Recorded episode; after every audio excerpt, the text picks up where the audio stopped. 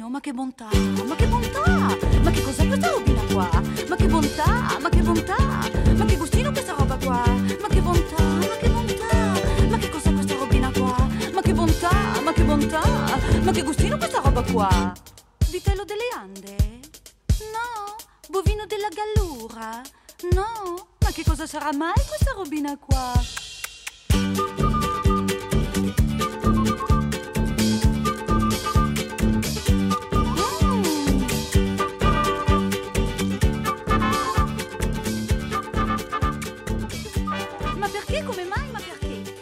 Ciao a tutti bentornati. Allora, oggi parleremo di un grande gruppo che fa parte anche spesso nelle nostre ricette, che sono i panificati e lievitati. In, questo- in questa categoria fanno parte tutti quegli alimenti che richiedono una lavorazione ma- manuale, una lievitazione e una cottura in forno. Per noi è davvero bellissimo vedere come questi eh, prodotti eh, cambiano sia dimensione che di volume, ma anche consistenza durante la lievitazione. E appunto oggi parleremo delle tre componenti principali di questi, di questi prodotti che sono lievito, acqua e farina e li, ana- li analizzeremo più nel, mm, nella- nei suoi aspetti ehm, chimici e strutturali. Il pane infatti è lievitato per eccellenza, ma queste regole di panificazione si, intro- si applicano a tantissimi altri prodotti come anche la pizza. Purtroppo però i lievitati non sono una categoria con cui è possibile sperimentare troppo, non è possibile aggiungere un tocco personale, fare ad occhio come piace a noi sperimentare per le ricette dolci, però comunque ehm, richie- richiede una certa dose di lievito, acqua, farina e altri ingredienti. Ok, partiamo con la farina. La farina ne esistono tantissimi tipi comunque nel mercato oggi e mm, per descriverli tutti ov- ovviamente saremo qui delle ore e mm, per, ehm, per i prodotti da forno, i prodotti li- lievitati è importante scegliere la farina giusta perché eh, la farina innanzitutto eh, può essere classificata in base alla forza. Una farina forte eh, significa che ha tanti grammi di proteine ehm, e questo si può vedere eh, ehm, eh, nel retro del sacchetto eh, che, mh, dove possiamo vedere la tabella nutrizionale, appunto i grammi di proteine determinano anche la forza della farina. E la forza è indicata con la W e le farine più forti eh, hanno questo valore di oltre anche 350 e per esempio la farina Manitoba è quella più usata in questi, in questi prodotti da forno. Eh, la- la- Diciamo dove deriva il nome Manitoba. Ah sì, eh, per chi non lo sapesse, perché è un po', mm, un po' ambiguo, comunque la, la farina Manitoba prende il nome dal, eh, dalla regione del Canada in cui è stata originariamente prodotta. Giusto. Ok, quindi mm, appunto questa forza, ehm, la forza di una farina determina la quantità di acqua che assorbe, quindi più le farine, più, più le farine sono forti, più acqua eh, viene assorbita. Infatti, eh, come la Manitoba ne assorbe per esempio il, set- il 75% del suo peso in, ehm, in acqua. Ehm, la forza di una farina ehm, determina anche la quantità di glutine, infatti eh, più una farina è forte, più ha glutine, quindi sviluppa meglio una maglia glutinica e questo fa in modo che l'impasto eh, man- mantenga le bolle all'interno e quindi rimanga più soffice, cosa che magari non vogliamo per eh, la pasta frolla che deve essere magari più friabile e croccante e quindi si utilizza un diverso tipo di farina, non la manitoba ma una farina molto più debole. Infatti le farine mm, sono classificate anche in base al loro tipo eh, per la forza o la debolezza. Infatti la farina 00 la, la farina più debole perché è più bianca, è raffinata, è più facile da lavorare perché appunto si ottiene macinando solamente la parte interna che è la parte ricca di amido e quindi glutine.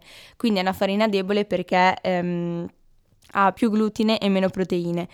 Eh, il fatto che comunque ha meno pro- proteine la rende, mm, la rende debole perché abbiamo visto che la forza di una, di una farina è data dal- dai grammi di proteine, mentre man mano che si procede a farina 0, farina di tipo 1, di tipo 2, eh, si, si aumenta sempre di forza e il, mm, il chicco di grano macinato non è solamente la parte interna ma eh, si va a macinare anche la parte più esterna eh, fino ad arrivare comunque alla farina integrale che ehm, ha- assume questo colore un po' più scuro da- eh, perché appunto viene macinato anche la parte esterna del, del chicco di grano che appunto è più scura.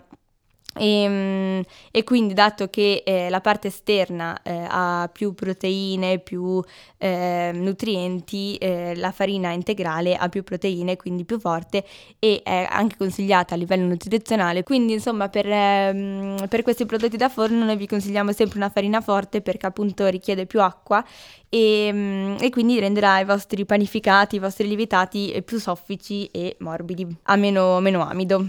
Bene, ora parliamo di idratazione della farina. Intanto per idratazione si intende la percentuale di acqua che viene aggiunta alla farina per ottenere il nostro impasto. Ad esempio, un impasto che ha 70% di idratazione significa che per 100 g di farina servono 70 g di acqua.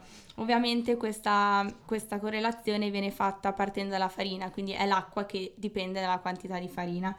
E, ehm, più un impasto è idratato, più è leggero e soffice, quindi è più veloce il processo di lievitazione. Ad esempio, la focaccia solitamente ha un'idratazione alta eh, rispetto al pane perché appunto deve rimanere più soffice e morbido e questo dipende in primo luogo dal tipo di farina che viene utilizzata. Eh, come abbiamo visto, ad esempio, le farine integrali assorbono molta più acqua perché sono più forti, eh, quindi l'idratazione deve essere maggiore, va aggiunta alla quantità di farina una quantità di acqua maggiore proprio perché essendo una farina più forte riesce ad assorbire più acqua.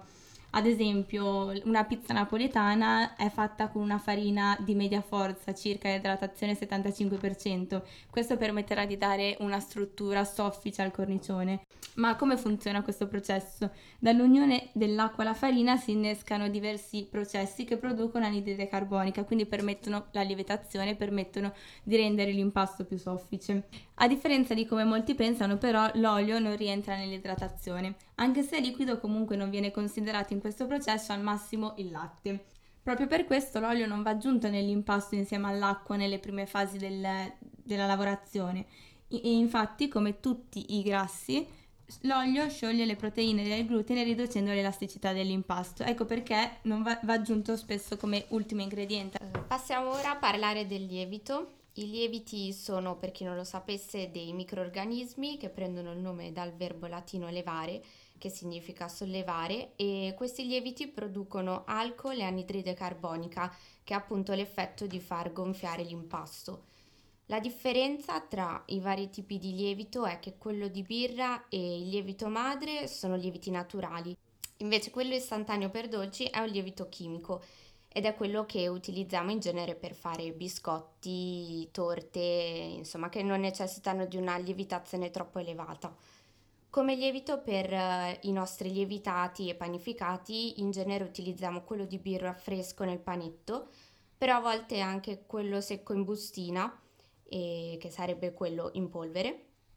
Non utilizziamo invece il lievito madre perché è un lievito che richiede di molta cura e precisione e ha bisogno di un processo molto elaborato e dei rinfreschi continuati. E il rapporto di quantità tra i due lieviti di birra, ovvero quello in polvere e quello fresco, è di circa 3 a 1, vale a dire 25 grammi di fresco corrispondono a 7 grammi di lievito secco. E quindi con questa cosa possiamo appunto dire che quello secco ha un potere lievitante più alto rispetto a quello fresco, ovvero il panetto. Per i panificati la temperatura ideale di lievitazione è di circa 25 gradi e infatti noi cerchiamo sempre di fare la lievitazione in forno perché è il luogo in cui appunto questi gradi si verificano meglio, ma esiste anche una lunga lievitazione in cui l'impasto viene riposto in frigo per molte ore e in questo modo il metabolismo dei lieviti si blocca ma le reazioni fisiche continuano quindi quando noi riprenderemo l'impasto, la lievitazione a temperatura ambiente avverrà in maniera più rapida per fare in modo che il nostro prodotto assuma un gusto più delicato e un'alveolatura perfetta.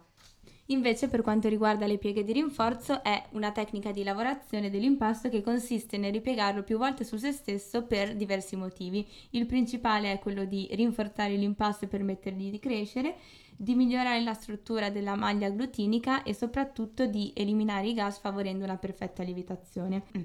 Ehm, le pieghe infatti sono dei modi di lavorazione dell'impasto che permettono di inglobare aria e favorire la lievitazione del, del nostro prodotto. Come abbiamo detto prima, a noi piace molto sperimentare questi, questi tipi di, di, prodotti, soprattutto per um, sperimentare appunto diverse ricette e le focacce sono un, un alimento uh, che particolarmente ci piace fare e, perché in, nella nostra famiglia comunque piacciono in diversi tipi, cioè a chi piace più soffice e alta, tipo quella di Bari, oppure c'è a chi piace più più sottilina e croccante, tipo a me piace più quella. E um, di quelle statue croccanti ne abbiamo fatto un tipo al, um, allo squaccherone, in cui comunque lo squaccherone va aggiunto prima della cottura ed era, ed era, buonissima. E nonostante fosse eh, molto croccante all'interno, eh, la superficie era rimasta molto umida perché appunto lo squaccherone, il formaggio in, gen- in generale ha reso mh, la parte superficiale più umida e um, una volta abbiamo fatto anche quella con la barbabietola, era bellissima perché era rossa, quindi oltre ad essere molto buona. sì, poi magari sul, sulla nostra pagina metteremo un, un post con la carrellata di, nos- di tutti i nostri lievitati. E la Mari una volta ha fatto le brioche sì, ho fatto un dei lavoro. cornetti e ho, ho, cercato di farli il più simile possibile a quelli che mangiate nei bar, eh, però per fare questo dovrete armarvi di tanto tempo e tanta pazienza, però il risultato che otterrete vi darà molta soddisfazione e ripagherà lo sforzo, dai. Poi mi ricordo che era rimasta sveglia fino alle tre di notte perché eh, comunque dovevi andare a tirare fuori la, la, pasta ogni tot di ore, quindi sì, era il lockdown. Sì, vanno fatte in diversi step, vanno fatte prima una volta, poi lasciate riposare per 30 minuti in frigo, dopo 30 minuti devi tornare a rifarle e aspettare altro tempo, quindi diciamo che è un procedimento un po' lungo e mi sono svegliata diverse volte durante la notte per vedere com'era la lievitazione. Però dai, tutto sommato sono venute bene e anche se ci è voluto un po' di tempo. Poi abbiamo, abbiamo fatto la pizza. La pizza l'abbiamo cotta nel, fornel, nel fornello elettrico apposta. Era una pizza napoletana, appunto con il cornicione più soffice. Abbiamo utilizzato un impasto con un, um, una lievitazione in frigo per 18 ore quindi alla fine non è stata molto immediata come cosa e il segreto appunto per eh, creare la pizza napoletana è che non bisogna mai schiacciare il, la parte esterna e i bordi quando si stende, ma partire sempre dal centro st- eh, cercando di toccare il meno possibile la parte esterna. Sì, abbiamo provato a fare diverse cose, brioche col tuppo, maritozzi, panettone, pandoro, anche la colomba. Visto che siamo anche nel periodo, noi ogni anno facciamo un contest di piccoli panettoncini e mm, nel nostro profilo Instagram potrete vedere quelli che abbiamo fatto negli anni scorsi. Comunque noi creiamo questi panettoncini, chi vuole partecipare troverà tutte le informazioni nel nostro profilo Instagram e ne facciamo di tantissimi gusti, ad esempio l'anno scorso l'abbiamo provato col pistacchio, con la crema al biscotto lotus o il cioccolato fondente e uno dei nostri preferiti diciamo che è quello al pistacchio. Ovviamente. certo, no però abbiamo fatto anche una colomba, ehm, la Pasqua scorsa, scorsa abbiamo fatto la colomba con dentro lo zabaione e fuori eh, una crema di lotus, quindi comunque cerchiamo anche di sperimentare gli abbinamenti, le farciture.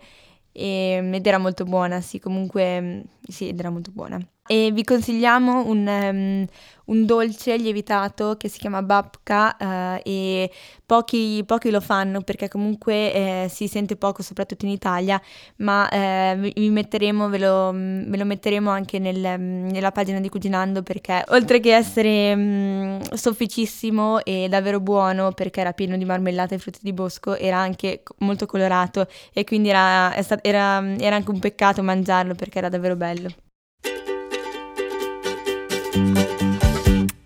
Ma niente, per oggi è tutto, speriamo di non avervi annoiato e um, avervi dato qualche consiglio utile, qualche ricettina nuova da provare e ci risentiamo alla prossima con un nuovo tema.